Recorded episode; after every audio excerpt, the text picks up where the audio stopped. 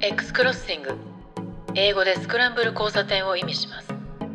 趣味も世代も住んできた街も違う3人がスクランブル交差点で出会うようにさまざまな話題を聞かせるおしゃべりの交差点です今日の X クロッシングであなたが出会うのはどんな話題でしょう？プロダクトマネジメントとプロダクト開発組織づくりの支援などを行っております、及川です。こんにちは、上野美香です。えー、マーケティング、プロダクトマネジメントなどをやっていますが、イベントとか、えー、感激などをすると、ついついおまけ目線で見てしまう、えー、最近職業病を感じています。おはようございます。関信弘です。えー、ニューヨークは、えーと、もう1ヶ月ほど秋空という感じなんですけれども、えー、東京も随分涼しくなってきたと聞きました。えー、私の投資、えーと、スタートアップ投資も、えーと順調に進んでおります。涼しくなりましたね。すごく。な、なってきている感じですかね。まあ、これが配信される頃には、9月後半、っかり涼しくなってるといいけど。うん、結構9月とか、まあ、どうなんですか？台風とか結構ありそうなんですっけ今年。9月は、9月はなんかいつもより雨が多いかもっていう長期予報みたいなのが出てた気がしますけどね。そうすると結構来るかもしれないですね。まあ、雨台風がね。8月にでかいの来てますからね。台風来る季節もなんか発生するタイミングは早いですけど、ちょっとね、来る季節も狂ってる感じがしますね、最近はね。結構10月にも来たりしてますよね、今ね。全然する。だから長いですよね、期間がね。うん。そう。この間そういえば台、あの、別の友達との話で、台風とハリケーンとサイクロンみたいなやつの名前がなんで違うのかみたいな話をしてたんですよ。で、確かになんだろうと思って、気象庁かどうかのサイト見たら、発生する場所と、えなんだっけな、最大風速だったかな？が違うっていうのがあって、日本から下の東南アジア地域で発生するのが台風で、で、インド沖から、えー、アフリカ沖あの、結構広い範囲なんですけど、それがサイクロンで、ハリケーンが、えー、大西洋だかな沖だったかな？っていうのを初めて学びました。ハリケーン？うん、ハリケーン。ハリケーンでも太平洋でもなりますよね。太平洋、そうか、そっちの、なんかアメリカ大陸、南米のこの間ぐらいっていう。それよりもやっぱり、こう、ハリケーン、確かね、それよりも面白いサイクロンが南半球も行くじゃないですか、確か。うんうん。で、南半球の時ってむあの目の向きが逆なんじゃないでしたっけ？ああ、そうそう、確か。あれって、自転の影響でなんかオーストラリアの方に行くときは逆逆になってるみたいな。そういう。気象庁の台風は統計180度より西の北大西洋及びに南シナ海にある。で、最大風速17メートル以上。ハリケーンは北大西洋カリブ海メキシコ湾及び西経180度より東。で、最大風速は33メートル以上。サイクロンはベンガル湾やアラビア海などの北インド洋に存在するで、最大風速は17メートル以上と。もともと多分ね、そういう呼び鳴らした名前がその地域地域にあるんじゃないですかね。だから台風、台風と台風とかも明らかにね、その、えっ、ー、と、どっかから名前が来てますよ。だからもしかしたら、ちこれだから語源が何なのか、中国語なのか、それともなんかこう、中国語で影響を受けているもう少し東南アジアの言語なのかとかって、語源を結構ね、ウィクショナリーで語源調べるの好きなんですよ。ああ、語源ね。ウィクショナリーじゃなくてもいいんですけど、おおオンラインだとウィクショナリーですぐ簡単に調べられるから。あ、でも origin 見たら、えっ、ー、と、台風はギリシャ語からアラビア語になって、ポルトガル語と Chinese が合体して、16世紀後半から台風と呼ばれてますね。へえ語源は確かに面白いですね。まあ、なんかね、完全に西洋発西洋発の言葉かと思ったら、実は中国語は語源でしたとかありますよね。うん。中国からシルクロードを渡って、その言葉がヨーロッパに行って、ヨーロッパからぐるっと回ってこっち帰ってきたみたいな。うん、ありますね。ギリシャ語とかやっぱりラテン語とかってこっちにいるとすごいやっぱりあの知らないといけなくて、で、それがわからないと意味がわかんないやつとかって出てくるんで結構大変ですよ。大変なんですよね、英語だと。うんうん例えばあ、の、お医者さんとかに行くと、医者ってその何科とかあるじゃないですか。神経科とか、耳鼻科とか。あれってみんなもうラテン語系なんでしたっけあれ確か。なんか、そういうのがやっぱり教養がないとわからないみたいな。だから眼科とかってアイドクターとかって、日本語で言うと名医者さんみたいな感じなんですけど、なんかこう、ちゃんと言うと、オフ、オフソロマジストなんか、なんかそんな、あの、言葉で全然そのよ読んでもわからないんですよね。眼、眼科医って。うん。で、とにかくもう医者のやつがそのなんとか、なんとかいいとかなんとかかとかっていうのも、いいまだにその、見ればわかるんだけど、その、じゃあな、言ってくださいって言われても言えないんですよ。だからその麻酔科医とか、ね、その、眼科医とか皮膚科とか、別に皮膚科とかもスキンなんとかじゃないんですよね。DT とかで始まるんですけど、なんか、もうなんか、あそんな感じですごいこう、全然わからないんですよ。だから、産婦人科とかももう言えないから、OBGYN とかみたいに略すんですね、確か。みたいな、なんか、なんかそういう敷居が高いっていうか、本当に全然わかんないんですよね。だからそういうのが結構あって、なんかで、だから日本語なのか中国語なのかなんかは、その、漢字知ってればその、その全然わかんないってこなくて想像できるんだけど、こういう英語とかにいると、その教養がないと、例えばそういうのが全然わかりませんっていうのが結構あって、なんかそれがやっぱりその教養とか、そのそういうのをすごい出しちゃうみたいなこと聞いたことがあって、だから日本とかに比べると、英語とか、その欧米の言葉の方がそういうその教養があるかないかとか、その分かるか分かんないかとか、差がすごい激しいみたいな。聞いたことがあるんですけど、ちょっと僕も今、これ、なんとなく聞いて、そうかと思ったんだけど、よく知らない ことなんで、今ちょっとい言ってて、あの、収集つかなくなってるんですけど、それを、それを今、あの台風で今、ちょっと調べてちょっと思いついた。日本語でも、なんか漢文とかのやつで言えると、論語がとか、孫子曰くとかって言える人はやっぱり、まあなんか学がある方ですよね。僕は憧れるけど全然できないですけど。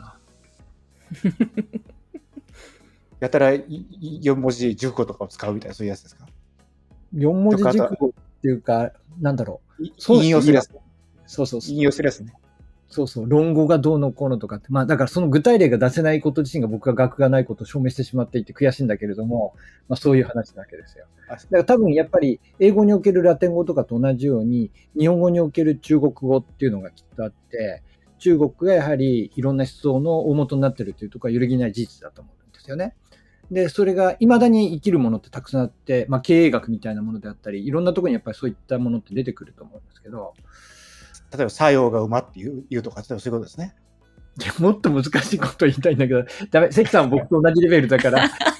例としてダメ。全然全くダメ。えー、でも、よくね、経営とかの兵法の話が出てきたりしますもんね。えー、それは、掃除のやつとか？僕が言ったこと繰り返しても同じだけど。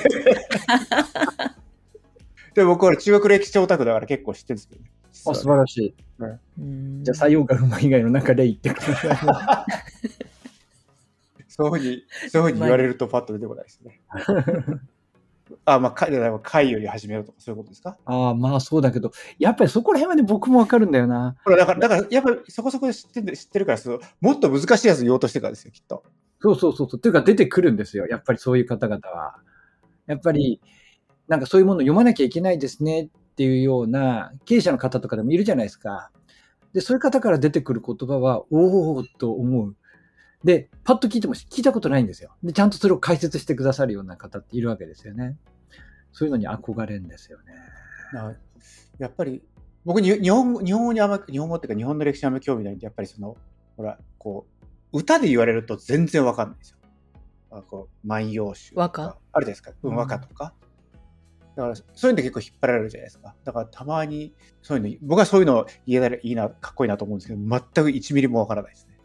和歌はそう難しいですね。百人一首もなんか、中学高校の時に毎年なんか百人一首のあの大会があるんですよ。その学内でね。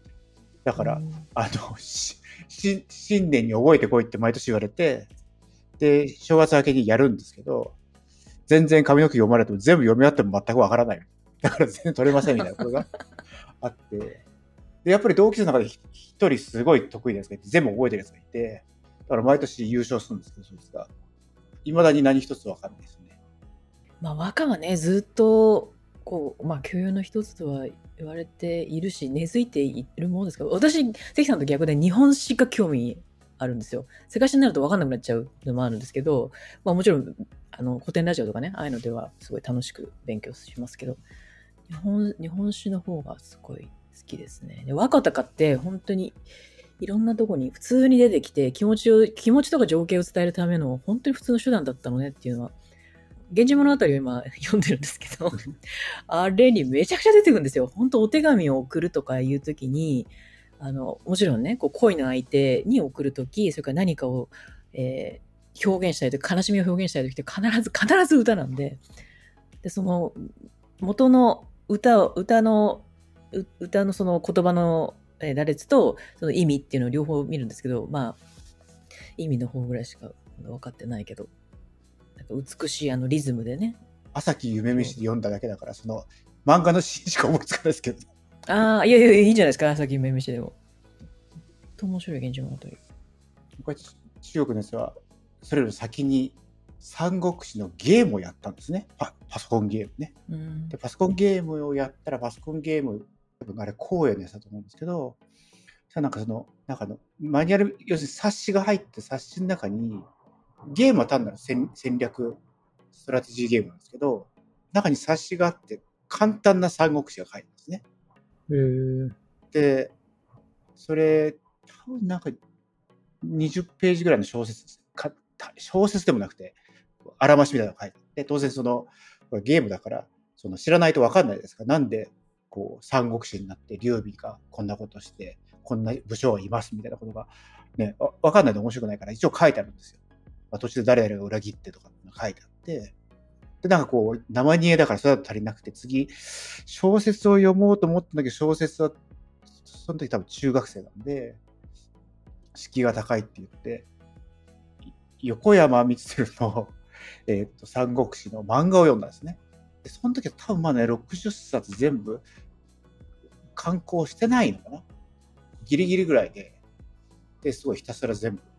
読んで、で、漫画を読んで、えーと、詳細よくわかんないっていう話を、うちの祖父に話したら、えーと、今度は、えーと、祖父はあれを持ってたんですよね。三国志って、吉川英治が書いた三国志の小説を持ってたんですけど、旧仮名遣いなんですよ。そう貸してくれた貸してくれたんですけど。旧仮名遣いで書いてある小説をあの全部読んで、なるほど、なるほど。って言って、なんかその三国志に当てはまる時期の、今度は歴史を読まなきゃいけない。18史とかなんか読み始めてみたいな感じで、だからそういう感じで、基本はゲームの入り口だったんですけど、そこからずっとなんかこう、あの中国史のそういう、あるじゃないですか、その王朝なんとか史みたいなやつっていうのをなんか読むみたいな。で、最初読めないからそれをやって小説とか読んで、で、それだとなんか飽き足らなくなってきて、その本物のその、えっ、ー、と、漢文とそれのこう、えっ、ー、と、訳みたいなやつを読むようになってみたいな感じで、まあ、なんか中学高校ずっとそういうの読んでたんで、理系だったんですけど、僕なんか入試は世界史を取ったみたいな感じだったんです。結局それをずっとやり続けたっていう。ゲームが入り口になるっていうのはよくありますよね。すごいいいきっかけだと思うし、その三国志とか、あの日本酒のあの戦国群雄割拠とかね、あれもそうだし、あと、えー、神様がいっぱい出てくるゲームとかあって、女神転生みたいなね。あれをやってて、世界各国の宗教とその神様っていうのを、どういう体験になってんだろうみたいなのを調べまくる友達がいたりとか、それでえらい詳しいんですけど、でそういうので、この地域のあの信じられてもらった宗教とかね、その文化的なものとかを調べ始めたりとかしてて、ああ、こういう入り口もあるななんて、いつも思って、きっかけとしてはすごいいいですよね。僕もゲームで三国志やったし、漫画も読んだ感じな関、さんと同じですね。うん、あれで結構きっかけを持ったし、あと、信長の野望とかは、まあ当然、その信長とかの時代の日本史は知ってたんですけれども、やっぱゲームでやると興味が高まったりするのはありましたね。そうですよね。信長の野望やったけど、なんかあんまり日本史に興味がなくて、全然そこで終わっちゃうんですよね、なんか。だから人数が多い方が好きなんですよ。ていうか、なんかどんどんどんどん、こう、これの、あの、一家は誰だろうとか、やったからやっぱりちょっとそういう当時は、あのところがあって、だから、一個調べ出すとああいうのって人ってずっと調べられるじゃないですか。だから、誰々が兄弟で、その、あの、子供はどうなんだろうみたいなやつを調べていくっていう。そうすると大体その、ヨーロッパもそういうの多いじゃないですか。かヨーロッパとかも結局、こう、ローマからね、その中世になってみたいなやつになるとずっとなんとか家がこうあって子供がどこでつながってみたいなやつをこうやるみたいな感じになってヨーロッパ史もなんかそうやって人で覚えるみたいな。でもそれって人間のこう家系図的な話だから別に中国でもヨーロッパでも日本でも一緒だから日本だって調べれば同じような家系図ができて関さんも興味をしそうな気はするんだけど。なんかねあの中国とかそのヨーロッパですって王朝が変わるじゃないですか。で変わったのになんかこっから急にどこどこの人がひょこっと出てきたりとかするじゃないですか。なんかそういうそのあの、えーと、突然そういうふうに出てくるのがなんかすごい楽しいっていう感じで割と日本ってなんかずっと一緒のような気がしてですよ。本当は違うのかもしれない。いやいや、あんまあんまり興味ある。実は私は南朝の、南朝時代の、あの、末裔でみたいな人がポコッと出てきたりとかし、それは。やっぱりこっちの、のぶしみたいな人っていうのが、実は源氏の血を引いてるとかっていうので、自分の正当性を証明したりするっていうのは普通に歴史の中に何回も出てくるんですよね。多分同じようなことはあるけれど、やっぱり関さん日本に興味がないんですよ。外側、外側に興味があるってタイプじゃない、まあ、それはそうかもしれない。だかあまりにちょっと近近すぎるってあるね。日本史だと近すぎるってのはあるかもしれないですね。うん、生々しすぎるっていう。私は自分のルーツとかオリジンのとこだから、そこにすごい興味があるのあります身近なものが、数千年前とかね、こう何百年前から続いていて、だからこういう文化になってるとか、こういう言葉になってるとかっていうのに触れた時にすごいなんか電撃が走るような、そうかと思うんですよね。いろんなものが積み重ねられた上に今自分たちがいてっていう、あれ、あれがすごい楽しいですね。ね一時期こう、このネタやりましょうとかって言った時に、その、そういう系の話題やってて、まだ一回もやってないんですけど、多分。ね、その、うん、やってましたよ。なほら、あの、なんとか、なんとかって本があったんだけど、それは実は偽物でしたみたいな。ああ、はいはいはいはいはい。やりましたね。そう、別にあれ、その後いいくつか読んだんですよ、本を。あの、日本最大の義文書みたいなやつね。そう。素晴らしい。すごい。で、ちゃんとそれが研究者の方が書いてるから、あの、文体もちょっと硬いんですよね。で、硬いから、ちょっと読むのに 難儀するけどっていう感じでしたけど、あの、すごい、まだ途中だけど、面白いです。あの、近畿地方の椿井文書って言うんですけど、歴史の研究をしてる人でも騙されちゃうぐらいの、あの、ある一人の人が何百、何千っていう古文書を作って、で、それを、まあ、村の争いとか、人のルーツのそう正当性を自分を主張するために偽物を作っていくんですけど、でそれを文字とか古文書っていう形で偽造して、で、村の争いを収めるとか、こっち側にあの利益を持ってくるとか、かそういうふうに使われてるらしいんだけどね。何文書そういうのが山、つばい文書。つ、あの、木片の椿に、井戸の井って書いて、それでつばいって書くんですけど、つばいっていう人人が作ったものですね。で、その人は、偽の文書を作るのに、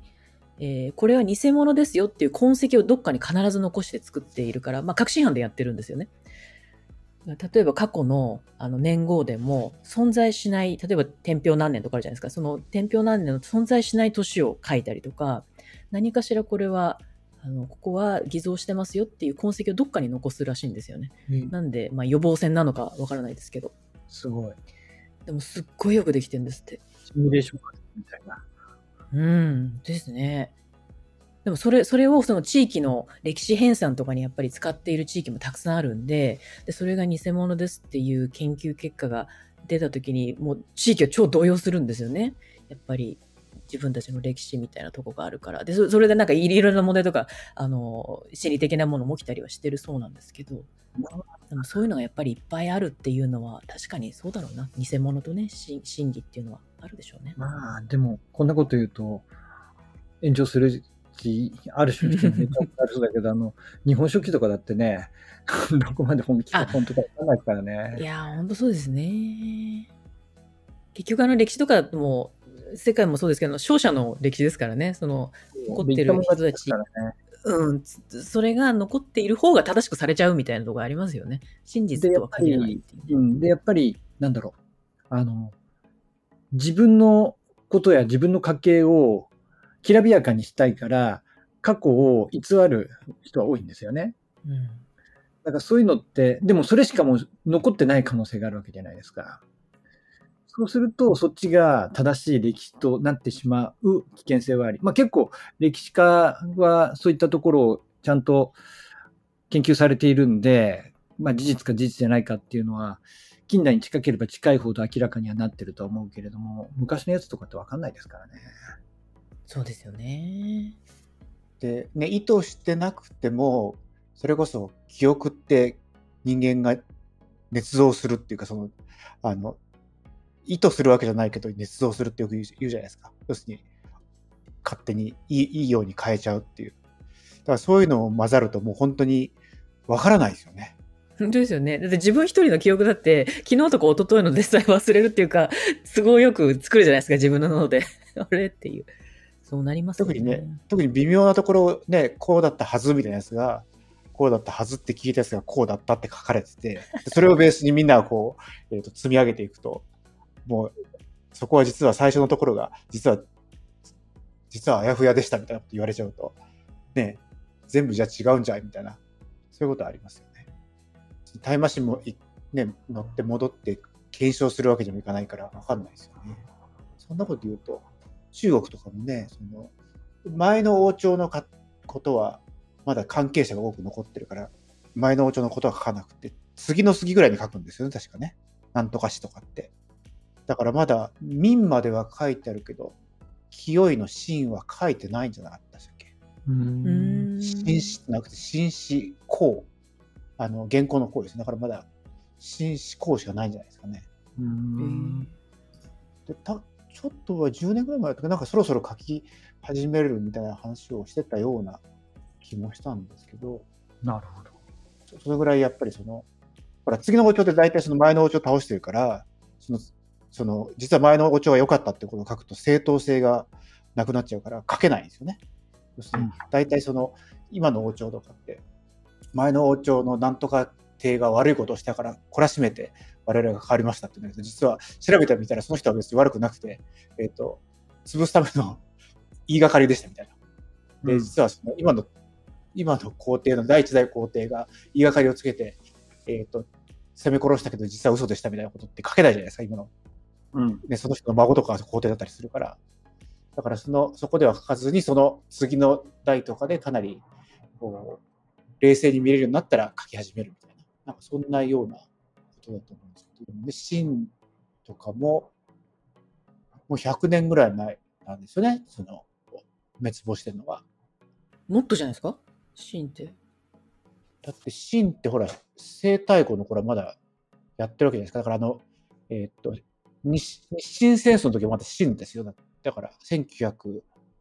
第、そうですね。800年後半か1900年前半ですね。そうですよ。だから、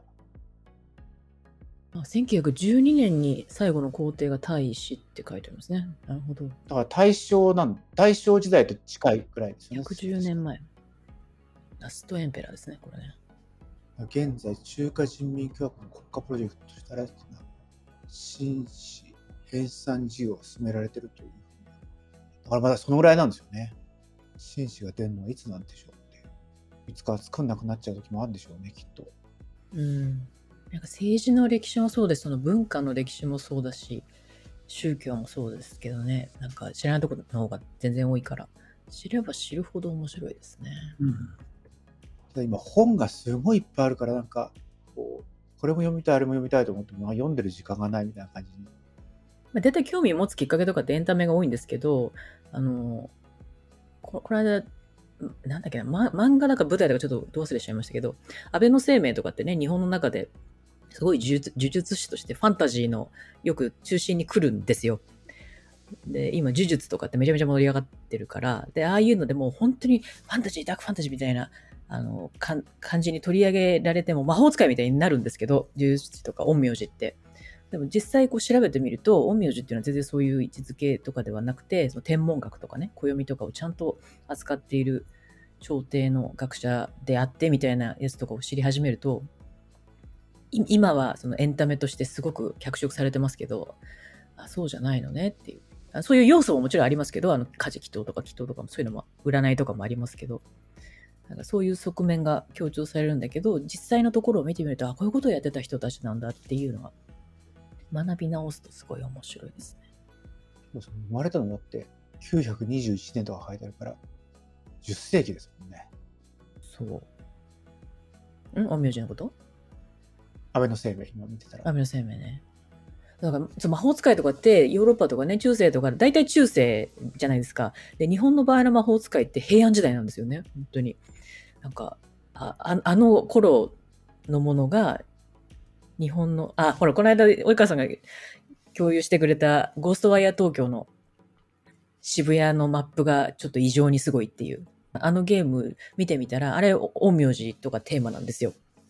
で、それで、あの、異世界のものを倒していくみたいなやつで、ああいう風にモチーフで取り上げられるんですけど、その、そのゲームとかも見て、ああいうところに取り上げられていて、また、あれで調べたっていうのはありますね。ああ、ミュージカルみたいな。見て、うん、開墾してなかった PS5 を押し入れから出してきて、今ここにある、また箱がここに出てきたんで、あの、あ、じゃあとりあえず箱が移動したっていう 功績はあるわけですね。そう、一旦だってもうなんか、押し入れの一番上とかの届かないところにあった、あ、入れてあったんですから、もうちょっと。これ、無理かと思ったら、これを聞いて一応、そこから出してきて今。だ出して本当はこのディスプレイつなげばできるんですよね。じゃあ、あとその、その一歩はもう一個なんか必要なんですね。そう、今ね、机が汚くて置けないんですよ。いろんなその、えっ、ー、と、書類がいっぱい置いてあって、だからこれをきれいにしなきゃいけないんだけど。そうか、そうか。一応ね、設定するって重要ですからね。設定する重要ですね。いや、あれ、あれすごい面白そうですよって、私別に PS5 ないからですけど、私は実況見てましたけど、すごい面白そうだった。こういうのってほら、とにかくダウンロードさえしちゃえばいいじゃないですか。やっぱりこういうのって面白いって言ってても、その、そのうち忘れちゃうんですよね。でも、買ったりダウンロードしておくと忘れないじゃないですか。うん、だからその、なんとかしてセットアップすれば買えるじゃないですか、ダウンロード。だからそこへなんとか持ってきたいと思って、あの持ってきたんですけどね。いや、いいことですよ。あの、とりあえず一歩動いたっていうね、箱が外外に出たっていうのは いいことじゃないですか。じゃあ、あの、ゴーストワイヤー東京の面白い場面をもう一回こう、リンクで送りますから、それで、開墾みたいに行くといいな。でも、冷静に考えると、それ見りゃいいじゃんって説もあるんですけど、ね、買ったる、買って、言い方悪いけど、買ったるいところ飛ばしたりとかできるわけじゃないですか。うん。あと、プレイも、地道にやんなきゃいけないね。うまいからね。そう。それをやってる余裕がないと思うから、ちょっと、二直しを踏んじゃうとかあるんですけどね。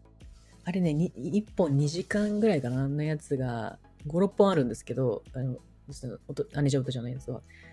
今2本目か3本目ぐらいなんで、どんどん面白くなっていますよ。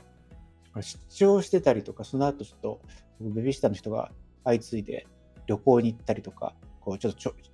長期で休んだりとかしてて、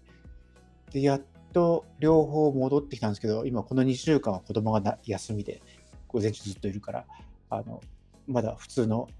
生活に戻ってないんですけど、学校が始まる日からまた1人の、2人のうち1人の人がまた3週間休んじゃうんですね。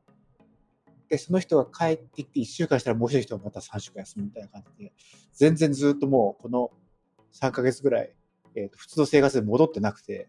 だからその状況の中で新しいことやると破綻するんでずっとやらないようにはしてるんですけど、本当はその、全、全、だから全部が帰ってきて普通に戻ると思われるのは11月の15日なんですね。まだ、まだ8月なんですけど、みたいな感じが続くんで、そうするともうその翌翌週はサンクスギビングで、で、その翌月はもうクリスマスみたいになっちゃうクリスマスで、うん。で、クリスマスとかになるといいわけじゃなくて、休みイコール子供は家にいるから、あの、むしろ子供がいるときってゲームとかできないじゃないですか。なかなかその、子供は学校に行ってます。ケアギバーの人もフルに、フルタイムで来てますみたいな状況に全くならないんですよね。なんでなんだろうと思うんですけど。まあ、そうやったら実況とかね、それを流し見した方がいいですね。やっぱり実況とほら実際にやるのってやっぱちょっと違うじゃないですか。だからそこはなんかやっぱりどうしてもちょっと、ちょっと見かけやだから自分でやって途中でもどうしようもなくなって残りを実況に切り替えるみたいにしたいんですよね、本当に。